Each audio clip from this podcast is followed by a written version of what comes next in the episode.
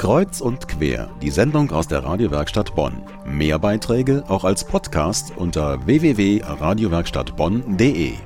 Die einen leben schon immer hier in Bonn, andere sind hierher gezogen und wieder andere sind als Flüchtlinge hierher gekommen. Und um diejenigen, die nach Bonn geflohen sind, ging es letzten Sonntag bei Fremd vertraut, der Veranstaltungsreihe mit Themen zur Migration und Integration.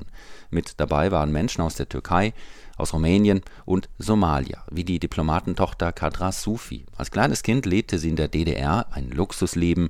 Mit sieben Jahren ging es dann mit Familie nach Somalia in eine komplett andere Welt. Das war natürlich in erster Linie ein Kulturschock, weil ich dann mit, mit der Armut meines Landes ja extrem konfrontiert war und äh, das überhaupt nicht deuten konnte, weil ich ja, ähm, ja in einer sehr westlichen Welt eher aufgewachsen bin. Das war schwierig zu verstehen. Ein paar Jahre lebten sie in Frieden, bis in Somalia der Bürgerkrieg ausbrach. 1990 war das. Die Familie wurde verfolgt. Schließlich konnte Katra Sufi mit ihrer Familie nach Deutschland fliehen und landete in einem Flüchtlingslager in Bonn. Deutschland kannte sie ja schon, aber bisher nur von einer ganz anderen Seite.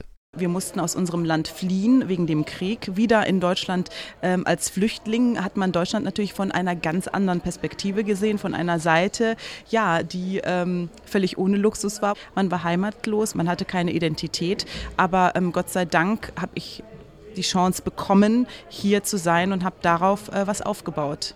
Gerade 16 Jahre war sie alt, da gingen ihre Eltern und ihre Geschwister nach England und sie blieb alleine hier.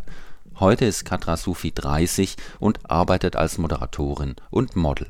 Ich glaube, Menschen, die vertrieben worden sind oder die einfach ähm, unter extremsten Bedingungen leben mussten, wenn diesen Menschen eine Chance gegeben wird, wie zum Beispiel hier äh, mir in Deutschland, man geht ganz anders damit um, mit einem ganz anderen Bewusstsein und nimmt die Chance auch ganz anders wahr. Das habe ich getan und äh, mittlerweile habe ich ein Buch geschrieben und arbeite hier ähm, als Journalistin und äh, diese Chance, für die muss ich einfach ewig dankbar sein. Ihr Leben, das Auf und Ab von der Diplomatentochter zum Flüchtling, hat Katra Sufi in einem Buch aufgeschrieben. Vor einem Jahr ist es erschienen, der Titel Das Mädchen, das nicht weinen durfte.